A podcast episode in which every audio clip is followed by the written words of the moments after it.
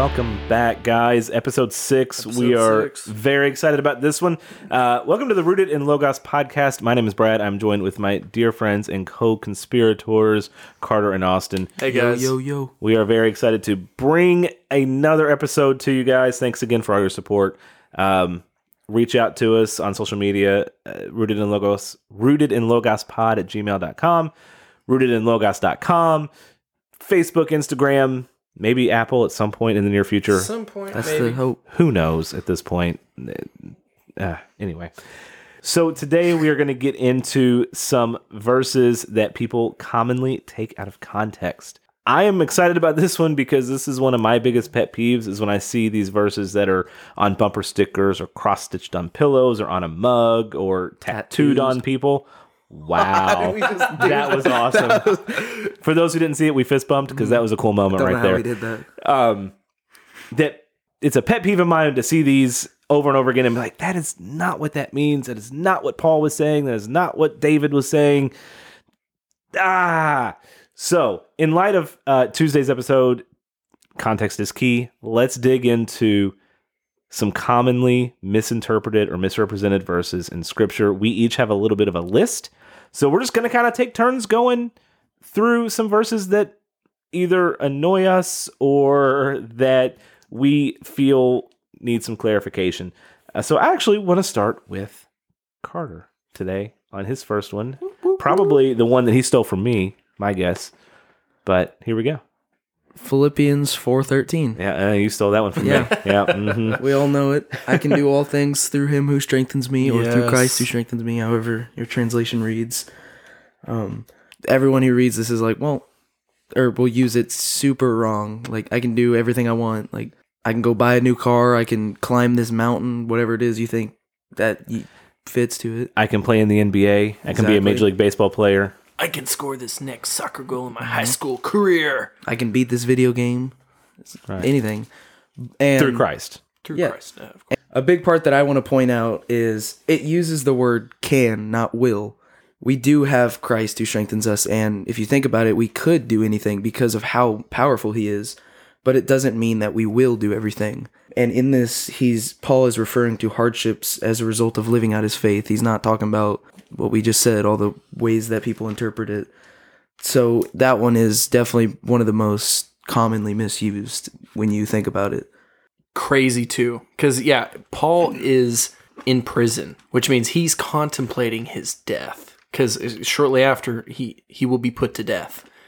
So doing all things through Christ who strengthens me, he is preparing for death, as in he knows the only person who can strengthen him for his death is Christ. It's not blasphemy, but but it's almost to that point of saying, "Oh yeah, I can do all things through Christ who strengthens me. I, I can go win this goal, or I can go climb this mountain. I can go jump this tree, whatever." Uh, just yeah, blows blows my mind. No, that's not what it means. Thank you, Carter. That was that was that was also one. Of And, and go ahead. Carter. Read ten through thirteen just to give context, just to uh, put it in perspective, uh, to kind of tie a bow on what Austin said about it. So, starting at verse 10, I rejoiced in the Lord greatly that now at length you have revived your concern for me. You were indeed concerned for me, but you had no opportunity. Now that I am speaking of being in need, for I have learned in whatever situation I am to be content. I know how to be brought low, I know how to abound. In any and every circumstance, I have learned the secret of facing plenty and hunger, abundance and need. I can do all things through him who strengthens me. And Paul's talking about in this scenario, he is in need. He is not abounding. He doesn't have a lot of money. Doesn't have a lot of food. Doesn't have a lot of resources. But he's okay and he's content. He's also content when he has those things. Everything he faces, he can handle because of Christ. and it's it's not want, it's need. He he is in need, and God fulfills his need. Just like the Lord's prayer, you know, give us this day our daily bread. That daily bread is for that day. It is not for the next 30 days, the next 90 years. It is for give me what can sustain me this day. Uh, I'm going to jump in and I'm going to look at Psalm 46:10. Psalm 46:10. Be still and know that I am God. I will be exalted among the nations. I will be exalted in the earth. So, how do we see that passage used out of context? Well, simply put, we see it on mugs, t shirts, be still, be still, Or Instagram bios. or Instagram bios, be still and know that I am God. Well, and I've actually been guilty of this myself, talking about maybe getting quiet, maybe getting centered, right? Um, Yeah. But that's not what that's not what we're talking about here in Psalms. In a great in- in the greater context, he's actually talking about God being a refuge and strength and also talking about making the nations understand that he is God. I was doing some research on this verse too, and it's like it was saying most people that read this verse don't read that second part, like after the semicolon. They Context. just read the yeah. Yeah. they just read the be still and know that I'm God.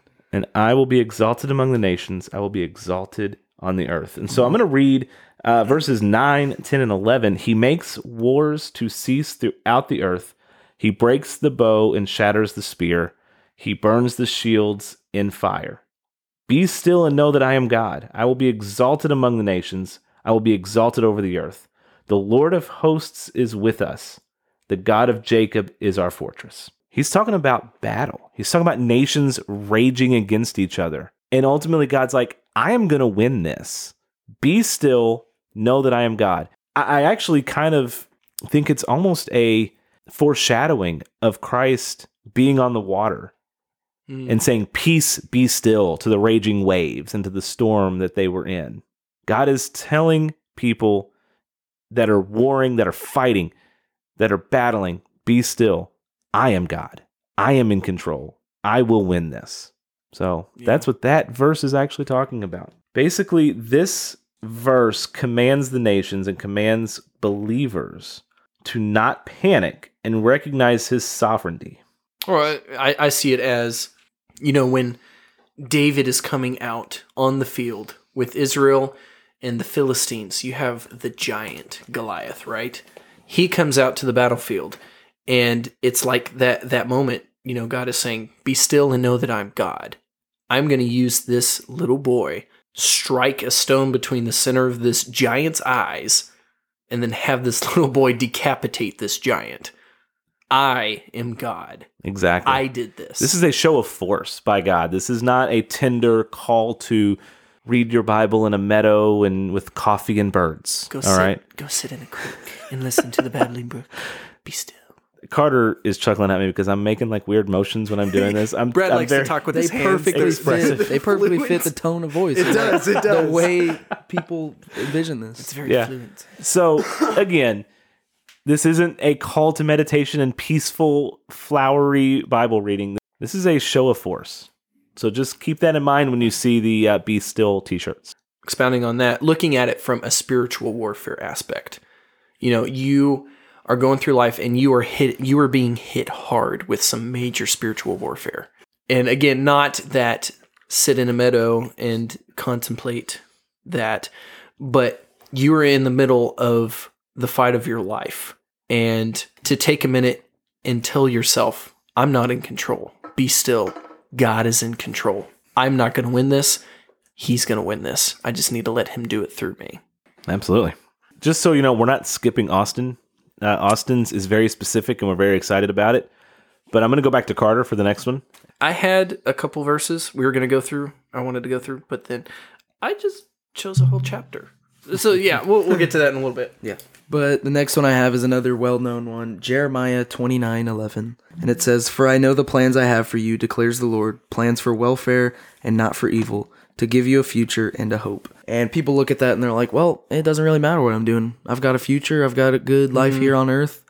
And when you look at the rest of Jeremiah, it is talking about the disobedience of Israel, and that promise was for the restoration following the judgment. And it's not just for us to look at and be like, yeah, we have a great future plan for us. We don't have to worry about anything. Um, just to give more context to the verse, I'm going to read from verses 10, 11, and 12.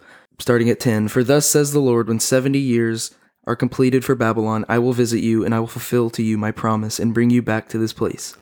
For I know the plans I have for you, declares the Lord, plans for welfare and not for evil, to give you a future and a hope. Then you will call upon me and come and pray to me, and I will hear you. You will seek me and find me when you seek me with all your heart. Yeah, so to to kind of give a little bit of background with that. With Jeremiah, this is towards the beginning uh, several years into where Babylon, King Nebuchadnezzar has come in, taken Israel captive. God is talking to Israel as a nation. He's talking to Jeremiah. He's saying, "I know the plans I have for you. Don't bas- don't worry. Trust me. I have got this." When the 70 years are up. Exactly. When the 70 years are up, I will move. I will get things going. Trust me in Yeah. this. My plans are bigger. My plans are better. So moving on to my next verse that I have, again, probably one of the most well-known verses, John 3:16. For God so loved the world that he gave his one and only son, that whoever believes in him should not perish but have eternal life. Something I wanted to point out was most people or will skip over the word believe and they will sub in acknowledge that whoever believes in him should not perish but have eternal life. They don't see that as believe. They just see it as those who acknowledge in him and understand that he's real. Not even understand, just like say that he is real and that you believe in it, but you really don't because you're not living out the lifestyle that it would call you to. Another verse to read it is John 3:36, whoever believes in the Son has eternal life. Whoever does not obey the Son shall not see life, but the wrath of God remains on him. And it just furthers the point that it will push you believing in this sacrifice will push you to a life that this verse is calling you to live. Going back on the last episode, it furthers the point that scripture interprets scripture. So, yeah, that's and and you run into a danger when you take this verse out of context and you you focus on just this believing or acknowledging Hey, Satan and the demons believe in God. Yes. They believe in Christ, but they're not obedient. They are fallen. So when there is a salvation experience, there is a lifestyle change. There there is a turning away from sin. Not complete perfection, but there is evidence of a life change when you actually believe and make him the Lord of your life. And we were talking about last week your I think you said coworker or something like whenever you got into a car with someone they were like I wouldn't expect you listening to this like when you are obedient people should expect that like they should not be surprised when they see you at church or listening to that makes sense. worship music like Absolutely. So, Carter, that actually is a great segue into the next verse that I have. And, and this one's going to step on some toes, going to make you a little uncomfortable. Let's do it. I'm excited about it. Matthew 7, verse 1 Judge not that you be not judged. So, how's that taken out of context? Well, you see that all the time when people want to justify their own bad behavior. Don't judge me. Or the famous tattoo. Only God can judge me. or don't judge a book by its cover. That one actually Okay, is yeah, kind of accurate, though. We're, I'm okay with that because I'm heavily tattooed and I'm the nicest guy in the world. Oh, Totally kidding. Sorry, guys. But anyway, um, people want to use this, and you see this a lot with homosexuality, where they say you can't judge a person just because they're they're a homosexual. You can't judge their spiritual walk, their relationship with God. Well, that's not quite what Jesus is saying here. If you actually look, you read ahead and you look at verse uh, 16 of the same chapter. It says, "You will recognize them by their fruits. Are grapes gathered from thorn bushes, or figs from thistles? So every healthy tree bears good fruit, but the diseased tree bears bad fruit." So he's talking here about our relationship with Christ. If we are a follower of Christ, we are going to bear good fruit. We're going to bear fruit that is obedient to the word of God, that, that lives in a manner that is worthy of our calling, right? So Jesus is talking in this particular passage about hypocrisy. He's talking about when you overlook your glaring sin to focus on someone's little sin. When you say, well, he's doing this okay yeah but you're doing that. Like let's fo- let's get right with god get on good terms and then you'll be able to see clearly the sin of others in a church discipline type setting right? So again when i see carter is is messing up somewhere and i can go to him and say brother i, I really think you're struggling with this and, and i and i think you need to repent. That's okay. That is a form of judging. We are allowed to have a righteous form of judging other people and judging their fruits. Okay, so you look at uh, John 7, verse 24. It says, Do not judge by appearances, but judge with right judgment. So, right there, Jesus is even saying it is okay to judge in the right context. Also, too, I want to point out we, we aren't the ultimate judge. We cannot judge a person's salvation. We cannot pass final judgment. We cannot condemn to hell or, or allow entry into heaven. That is true. We cannot judge on that level. But we can tell based on people's actions, based on their lifestyles, based on our own lifestyles, if the relationship with Christ is solid. We just need to understand that not all judgment is bad. We make judgments every single day, right? We, we make judgment calls every single day. Not all judgment is bad. Yes, when you are overlooking your own sin, absolutely. But when you are calling out the sin of a brother, or when you or when you see someone claiming Christ and you understand that they're not living in a life living in a manner of that calling, worthy of that calling, there's going to be some judgment. And that's okay because we need to be able to recognize false teaching, unbelievers, and we have to make judgment calls based on that. And that brings in the accountability aspect. You see one of your brothers, one of your sisters falling or lay, laying out stumbling blocks. You need to tell them. And uh, and again, looking at translation, going from Greek straight to English. The English word, spoken word, written word, it is very limiting when it comes to the translation from Greek because they have so many different words for different meanings. So, like one that I'll get into a little bit later, this one is so judge. There are different words in the Greek word for judge, whereas in the English, it's just one. One. Whereas in the Greek, you have final judgment, you have judgment between brothers, and there, there are so many others. Yeah, absolutely. And, and so for my next one, I actually want to stay in Matthew 7 and drop down a few verses and look at Matthew 7, verses 7 through 11. It says, Ask and it will be given to you, seek and you will find, knock and it will be open to you.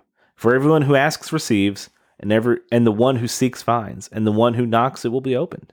Or which one of you, if his son asks him for bread, will give him a stone? Or if he asks for a fish, will he give him a serpent? If you then, who are evil, know how to give food, or sorry, to give good gifts to your children, how much more will your Father who's in heaven give good things to those who ask him? And I think a lot of people use this as a almost a prosperity gospel, almost as an excuse to say, hey, if I ask God for this new job that pays this amount of money and I can get myself a nice car, he'll give it to me. That's not what this is. You look at the example he uses here, he uses the example of bread.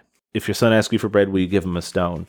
This is talking about God is going to supply your needs, not your wants, not your every desire, not everything you think you want or think you need. He's going to give you your, he's going to meet your needs. He is going to, if you seek him, you will find him. If you knock on the door, he is going to open and he is going to be there. That is what this verse is talking about. It's not talking about God as a vending machine giving you whatever you want. And this turns a lot of people away from Christianity because they'll read it as that with their own understanding that they'll get what they want because they ask for it just once. And like when that happens, you got to ask yourself the two questions, or not the two questions, but just like like is it what you actually need, or do you just want this?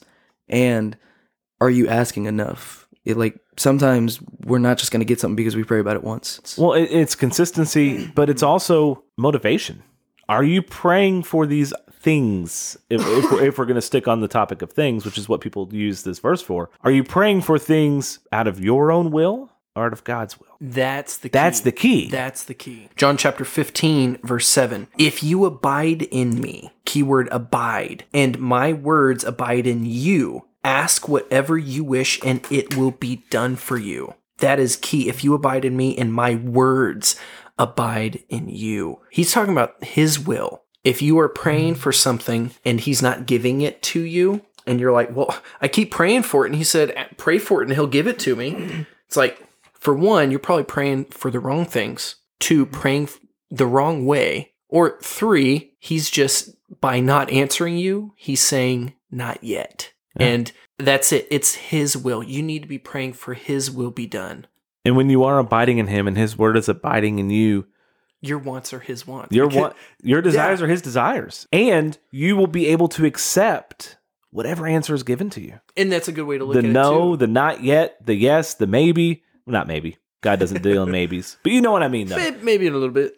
The not yet, the no, the yes. You will be able to accept that because you are in Him. And you understand that, as Paul says, in want or in need, I can do all things through Christ who strengthens me. Yeah, and that's a really good way to look at it. When you're praying for something and it's not coming to fruition, you're you were on your knees, really asking for something, and it could not even be a physical thing for something to happen, a sign, whatever whatever it may be, and it's not happening. Reevaluate. Okay, look at it from the aspect in the lens of, okay, this is not coming to fruition. Does this mean this is not the will of God? Then restructure your prayer. Okay, Lord, if this is not your will, move on from there. Carter, what I you love got it when we buddy? build off of each other. It's yeah, cool. it's awesome. Yeah, and I'm going to be staying in Matthew, go, jumping up to chapter 18, verse 20. For where two or three are gathered in my name, there I am, there am I among them. And for the longest time, I didn't know what this meant, and I used it out of context. And it's not just saying if two or three people are hanging out, like us three are hanging out right now, and like say we're just we're not doing something like biblical or spiritual like what we're doing, like filming, recording a podcast. Say we're just like playing video games. That's not what it doesn't mean that he's there with us. Like it, if you go in the starting at verse 15, the passage is labeled, If your brother sins against you, and I'm going to read those. If your brother sins against you, go and tell him his fault between you and him alone. If he listens to you, you have gained your brother. But if he does not listen, take one or two others along with you, that every charge may be established by the evidence of two or three witnesses. If he refuses to listen to them, tell it to the church. And if he refuses to listen even to the church, let him be to you as a Gentile and a tax collector. Truly I say to you, whatever you bind on earth shall be bound in heaven, and whatever you loose on earth shall be loosed in heaven. Again I say to you, if two or if two of you agree on earth about anything they ask, it will be done for them by my Father in heaven. For where two or three are gathered in my name, there am I among them. Context is very important. Absolutely, absolutely. It's great. And That's just great. like what you were saying earlier, going to your brother in sin, this is backing that up, saying it is okay to judge and like call out your brother's sin. And this is this is what that passage is about. Yeah. And we've all used it that way. Mm-hmm. we've used it wrong. And I'm sorry if you you think that way, thinking that you and a couple friends in a basement outside talking about God brings in this. It, it doesn't. Mm-hmm. It doesn't. Now, with that being said, that's not saying God isn't there because we mm-hmm. know God is everywhere at all times. So That's course- just not what this is saying. exactly. That's not what this mm-hmm. is saying. Yeah, absolutely. And that, that's great. And that is always one that you hear again, e- even from the pulpit. You hear, "Well, God, your word says we're two more that gathered. There I am in the midst." Well, you know what? Honestly, as a believer, if if you have the Holy Spirit inside you, He is already in the midst. he is with you always. He is there. A lot of whenever like pastors will use this out of context context they'll be like they won't care like if god is pleased by their service. They're just like well we had a great attendance. We had two or three people. We're good. We had a thousand people. That means jesus was here a bunch. But that's not even close to what it means. So, do you have one more, Carter? yeah but it wasn't, you can do your next No, go for it, man. Go for it. all right. Well i'm gonna be leaving matthew finally jumping back to the old testament Now um, let's do it. Going into Psalm chapter 37, verse 4. Delight yourself in the Lord, and he will give you the desires of your heart. And what we were just talking about, like, people are like, well, I'm a Christian now. God's going to give me whatever I want, whatever I want, like, what we've been saying pretty much this whole episode. But, like, they will fully skip out on that first part. Delight yourself in the Lord, and just skip to that ooh, that's free stuff. I'm a Christian. I'm about to get a bunch of free things right now. And they will just fully skip out on delight yourself in the Lord.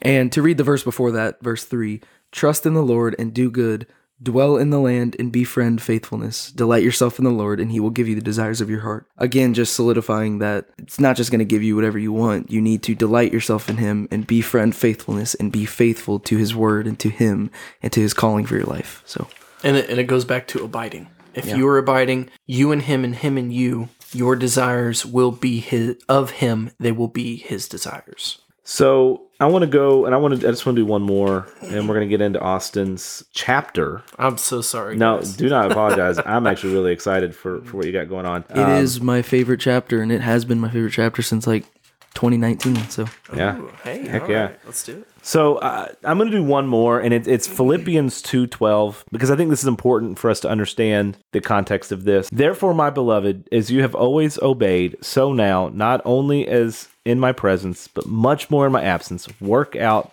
your own salvation with fear and trembling. A lot of people, a lot of people, and- and this this goes into more of the legalistic side of things. A lot of people want to add works to salvation. They want to add something to the gospel. The gospel is Jesus' blood paid for our sins, and there's nothing we can do to earn it. It is all him. People want to take this verse, Philippians 2:12, and add work. So I just want to give a little context about what Paul is saying here. What Paul is not saying, first of all, is that you need to do something for your salvation, that you need to do anything to earn it.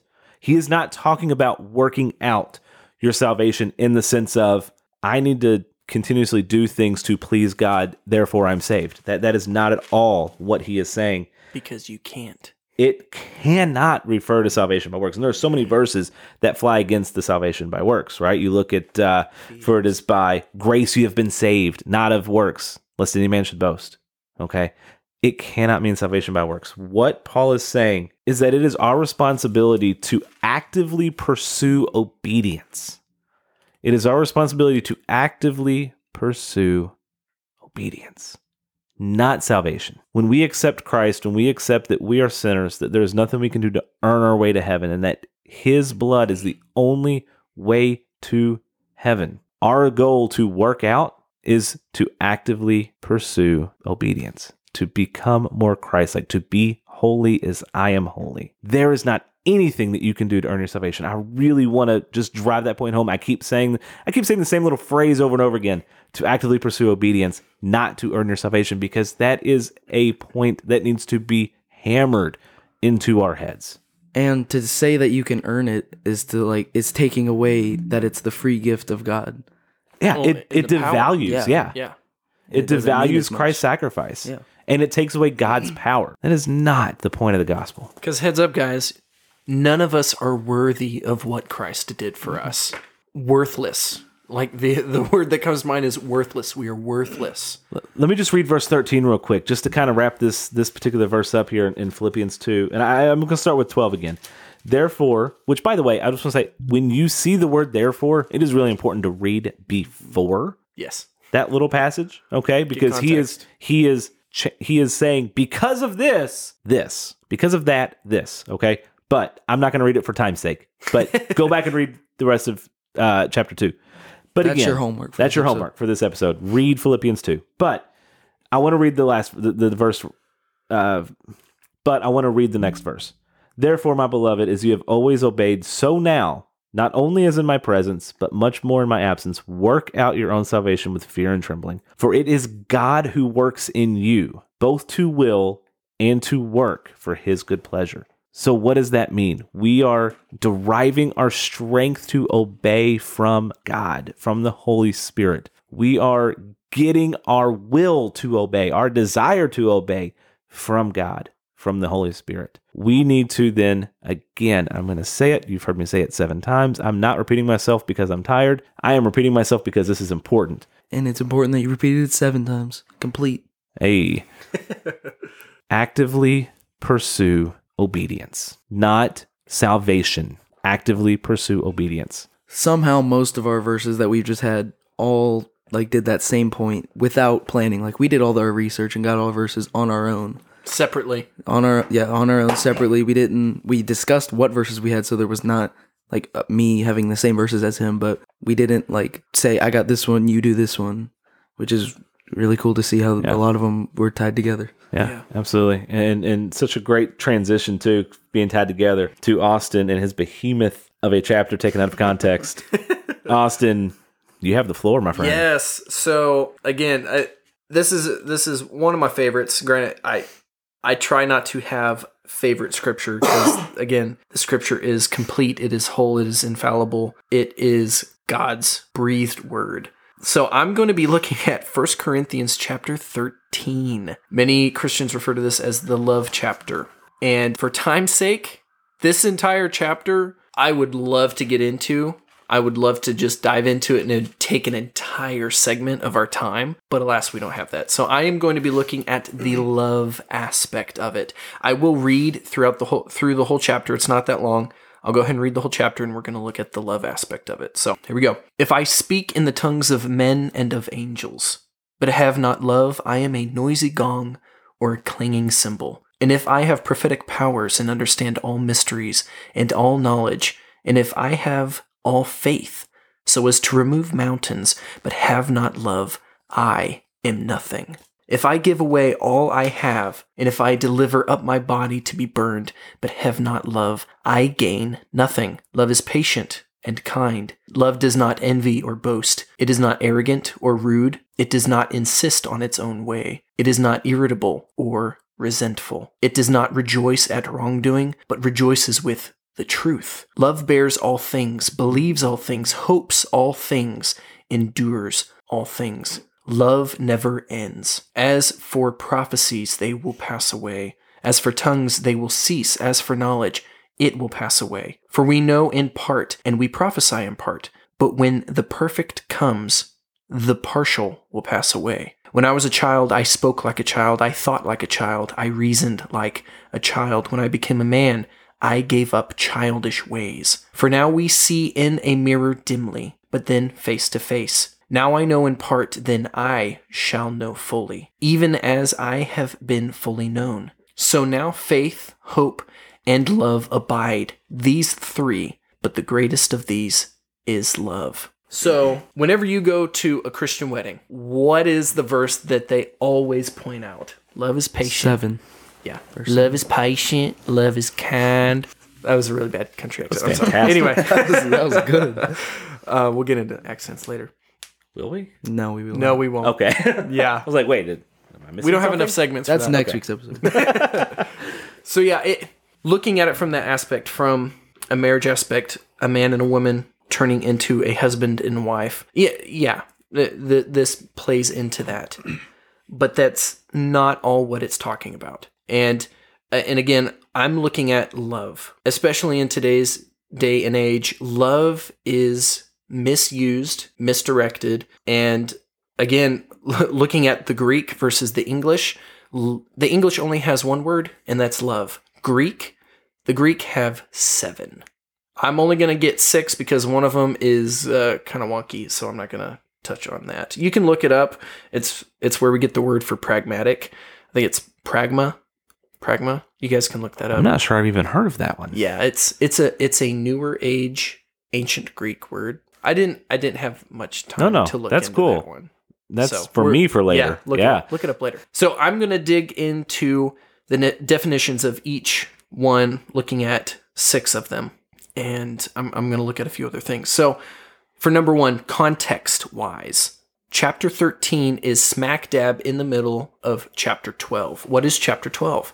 Paul is writing the Corinthians talking about spiritual gifts. Okay. Then, then he throws chapter 13 in there. And then chapter 14. Chapter 14 is how to use those spiritual gifts. So it's like, okay, Paul, was this a mistake? Do you just kind of, oh, well, this was a side note. Let me throw this in here real quick before I forget. No, no. This was from God. God spoke through Paul. He had Paul write this down in this way, in this manner for a reason. So, 1 Corinthians 13, it's different from every other chapter in Corinthians. It's poetic, it's gentle. Whereas the others, they're, they're rigid, they're straight to the point, they're precise. And again, it's smack dab in the middle of 12 and 14. Why? Looking at it from the spiritual gifts aspect, the only way that any spiritual gift can properly be used is in an atmosphere of love. Uh, looking at you know the fruit of the spirit what is the first fruit of the spirit that paul lists out love Side note on that. Heard a theory once. Chew on it. We'll Okay. talk about this later. chirp some wisdom in my melon The fruit of the Spirit is love. The rest following, the list following, joy, peace, patience, kindness, gentleness, self control, all define love. i i've heard something like that I'm not saying that's right or wrong. yeah we can talk about it Let's Something to think about. we'll talk about that later yeah okay that's a good one. Sorry, I like squirrel moments. we have a big list of. we like, have like, so we're many talking things about to get into. Such a long We'll talk about all of them on February 31st. all right, back to you, Austin. reeling it back. So throughout they the entire chapter chapter 13 love. In greek is agape. Agape what is that? What does that mean? So agape is unconditional okay before i keep going with agape i'm going to list out several others and i'm going to give a little bit of comparison with them so first i want to talk about is eros e-r-o-s this describes sexual love. Okay? between a man and his wife, or even just in general between a man and a woman. Okay. They don't even have to be married. This is just the sexual interaction between them. Eros. That's where we get the word erotic. Exactly. Next is philia. P H I L I A. This refers to brotherly love or a friend's bond. So, eros, this is a love that takes. You you don't give anything, you take it. Your sexual desire, that is something you take. Philia, brotherly love, friend bond, that is a give and take relationship. You give something, you get something in return. Ludus, L U D U S. It is a playful, flirtatious love. It is also, I believe, where the root word lewd, lewd behavior, lewd behavior. Okay. Yeah. The next is, I don't know how to say this, phileutia, phileutia, phileutia? P H I L A U T I A. That is self love, loving of one's self. And again, that is taking as well. Ludus is taking. Agape, unconditional, ever giving, never taking, perfect. It is known as God love. It gives. Gives all day long without any sense of taking, never wanting to take. Okay? The entire time you were running through chapter 13, it is talking about agape love. The fruit of the Spirit, love. That is agape love. So, chapter 12, spiritual gifts transition to chapter 13. They all mean nothing if you are not living your life in agape, in love to God and to people. So, and so the, the transition from chapter 12 to chapter 13, again, like we've talked about, context, looking at it from it's a letter, okay? It's not, he wrote this section for spiritual gifts and then moved on. So, chapter 12, the ending of verse 31, moving into chapter 13, looking at it from a letter. But earnestly desire the higher gifts, and I will show you a still more excellent way. If I speak in tongues of men and of angels, but have not love, agape, I am a noisy gong or a clanging cymbal. Again, there is a reason why it is directly in the middle of talking about spiritual gifts, chapter 13, love, and then talking about how to use those gifts. It is so important. So, verse 4, agape is patient. In other translations, like uh, New King James, King James, I believe it uses long suffering. When you are reading this, I want you to look at it from Christ's perspective to the church, okay? And as I look at that myself, I am looking at it from a husband's perspective to his wife, as I am the spiritual leader of my wife, loving her this way. And I fail a lot, uh, but I'm I'm trying. So love is patient, agape. Agape is patient. It is long suffering. And this goes back to, I think, to the standard that God sets for us. The standard is perfection, the standard is holiness. And in that standard, we need to have unconditional, perfect love for God and for one another. Will we succeed at that this side of heaven? Absolutely not. yeah. But this is the standard. Perfect love is the standard. Yeah, definitely. So moving on. Love is patient. Love is kind. Envy. Love does not envy. A feeling of discontent or resentful longing brought on by someone else's possessions, qualities, or opportunities. Or boast. Boasting. Talk with excessive pride and self satisfaction about one's self. That refers back to the, again, I'm not sure how to pronounce it, phileutia, self love. Next is arrogant. Love is not arrogant. Unpleasantly proud and behaving as if you are more important or no more than another person. Rude.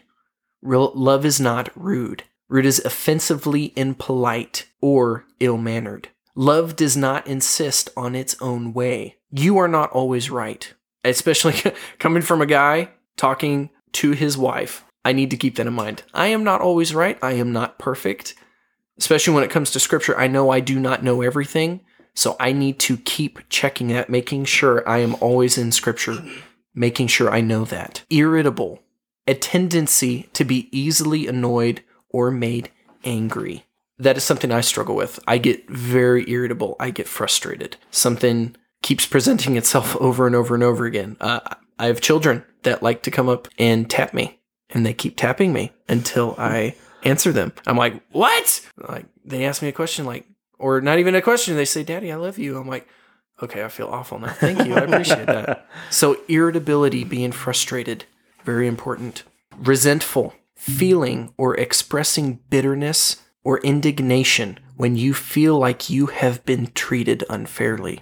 Love does not rejoice in wrongdoing, but rejoices in the truth. That is very important as well. Love is a true love, agape love, is able to decipher truth. The Greek word for truth is aletheia. It is able to decipher and able to detect aletheia versus the wrongdoing. Love bears, agape. Agape bears all things it suffers, it endures, it abides, it tolerates, standing. It stands, meaning to put up with something trying or painful. The power to sustain without flinching or breaking. To bear. God's love bears all things. Believes. God's love believes all things. Believe what your spouse, your brother, your sister in Christ tell you. Most important, believe in God's logos. Believe in God's words. Hope, hope all things. And every aspect of your life sickness, death of a family member, friends, calamity, disaster, a country falling apart. Most importantly, hope in Christ. Our hope is in Christ. Agape endures. Love endures all things to suffer something painful or difficult patiently. An example, a cheating spouse, a death of a loved one, to endure. When someone, it, I love this word. I love it when someone can tell you to endure. For me, that's a very impactful, very strong meaning word. So can we then say, I endure you? Ooh, that's a good question. Yeah. I suffer. I can I can suffer through your stuff. Yeah. Yeah. I mean that that goes back to bear, you know, course. to bear of course. I say that a little tongue in cheek, but honestly, like Yeah. it, perfect love puts up with our nonsense. Yeah. Right? Because that's what God does. He puts up with our stupidity, for lack of a better term. Yeah, exactly. Well, and I always go back to, oh goodness, help me out. I forgot. Uh, there's a prophet, Old Testament, the end, towards the end of the Old Testament, where God says, "I want you to go out and find a prostitute." Oh, um, Uh, it's an H. Hosea. Is it Hosea? Hosea, I think. I hope we don't get that wrong. Might have to look that up. But yeah, it, I think it's Hosea. Yeah, he he says, "Go out, find a prostitute, marry her, and then when she goes out to other guys, bring her back, and then she'll go out to another guy, bring her back, and that is, you know, that is Israel to God. That is the church to God. We are constantly leaving God, going to other things." And we are cheating against God and looking in that in that way say you're a man with a wife that is leaving you or you're a wife with a man leaving you endure endure so again towards the end agape never ends love never ends and I, it's that thing of God is love. Oh, God is love. God is love. God is grace. God is peace. God is love. Uh, yeah, yeah, He is agape love, but you need to realize that's perfect love. As and when you're talking about God, you're talking about justice, wrath, peace, grace, vengeance. God has not changed from the Old Testament to the New. He has been the same. He has never changed. So when it comes to love, keep your context. Even in the everyday things when you're looking at a table, like, oh man, I love that table.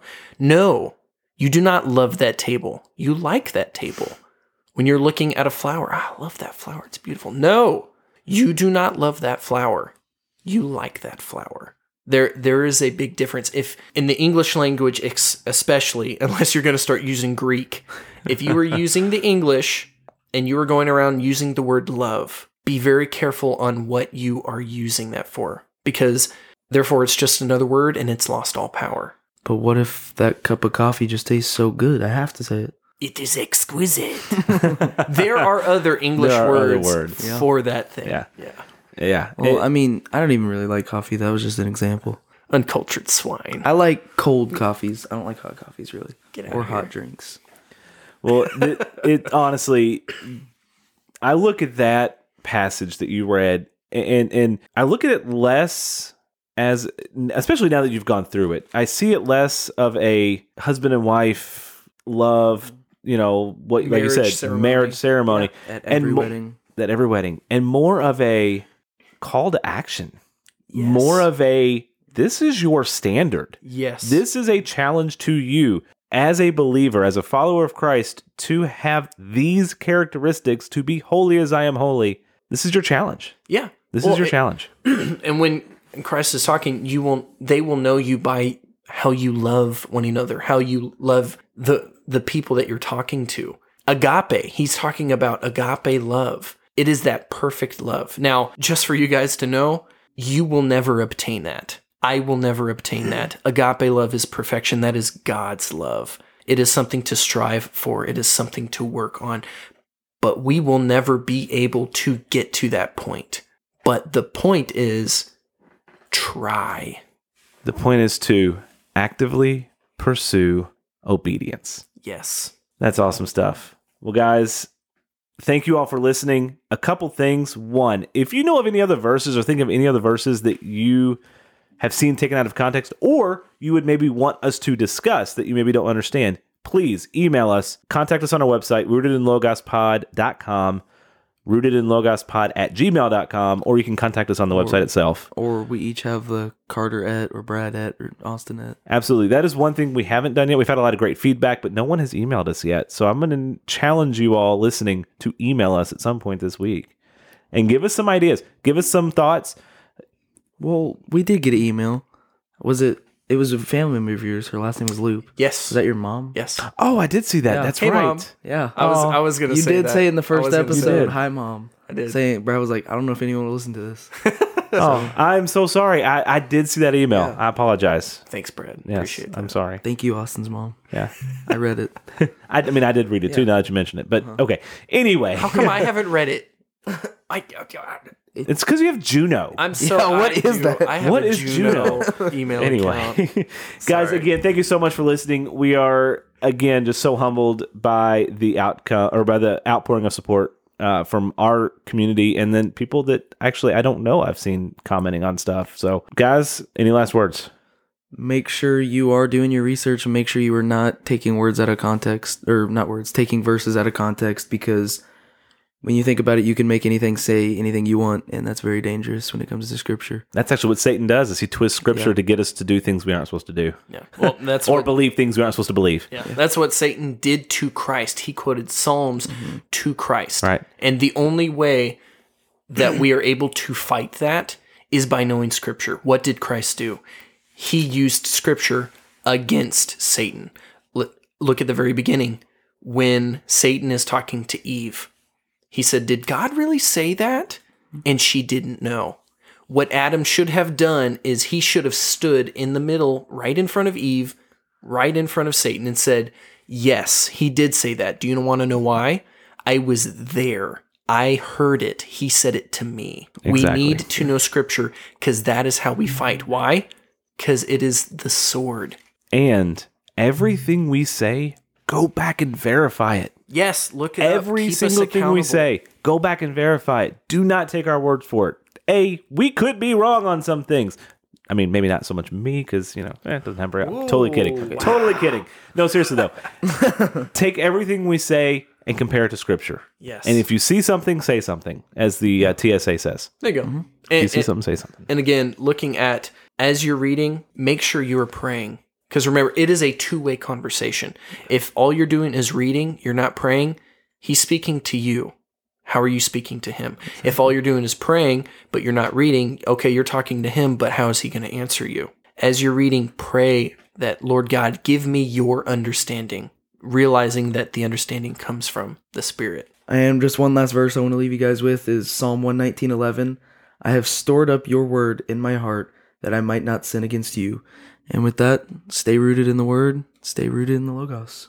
couldn't have said it better myself we'll see you next week Thank you for listening to our show. If you like what you heard, please subscribe to our podcast on Apple, Spotify, or wherever else you listen. Also, please help us out by leaving a five star review. If you want to connect with us or suggest a topic, email us at rootedinlogospod at gmail.com. Logos, L O G O S, pod at gmail.com or follow us on Facebook and Instagram at Rooted in Logos Pod.